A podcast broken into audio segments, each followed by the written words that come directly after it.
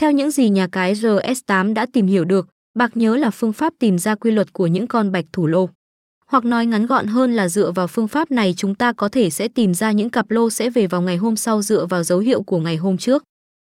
Chắc hẳn nhiều người chơi sẽ có suy nghĩ rằng lô đề là một trò chơi sở hữu các con số xuất hiện một cách ngẫu nhiên thì làm gì mà có kỹ thuật, chỉ cần đủ may mắn là sẽ xong.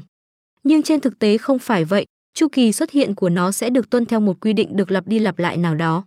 Và chúng ta sẽ phải tìm ra các dấu hiệu của chu kỳ này để có thể tiếp tục dự đoán được con số tiếp theo sẽ về vào ngày hôm sau.